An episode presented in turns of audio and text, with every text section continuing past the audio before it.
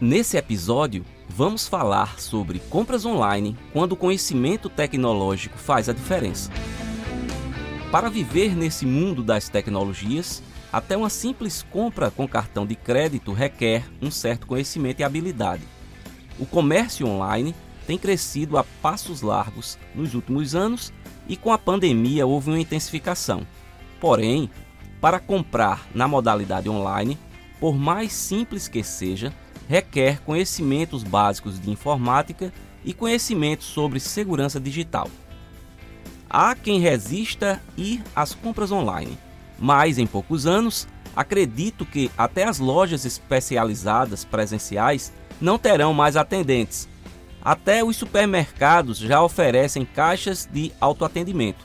Para comprar online, além do conhecimento básico em informática para navegar na web, existem dicas valiosas de segurança que devem ser observadas e praticadas pelo usuário.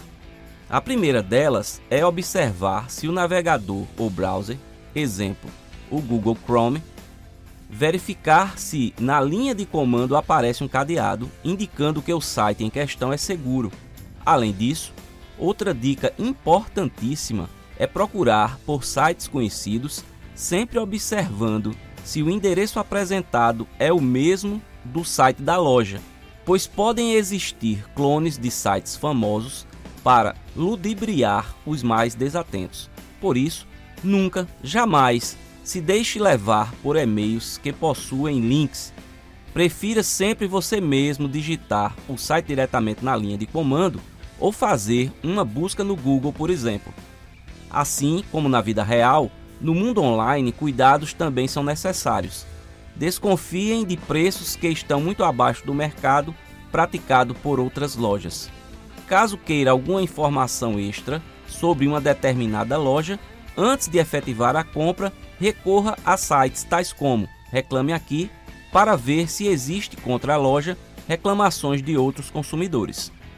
Entretanto, se mesmo você se cercando de todos os cuidados seja lesado de alguma forma, não receber o produto em desacordo ou com defeito, por exemplo, você terá como recuperar o prejuízo caso você tenha comprado em sites sérios.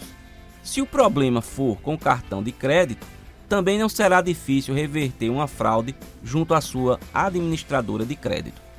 Portanto, se você ainda não se aventurou nas compras online, acho que já passou da hora.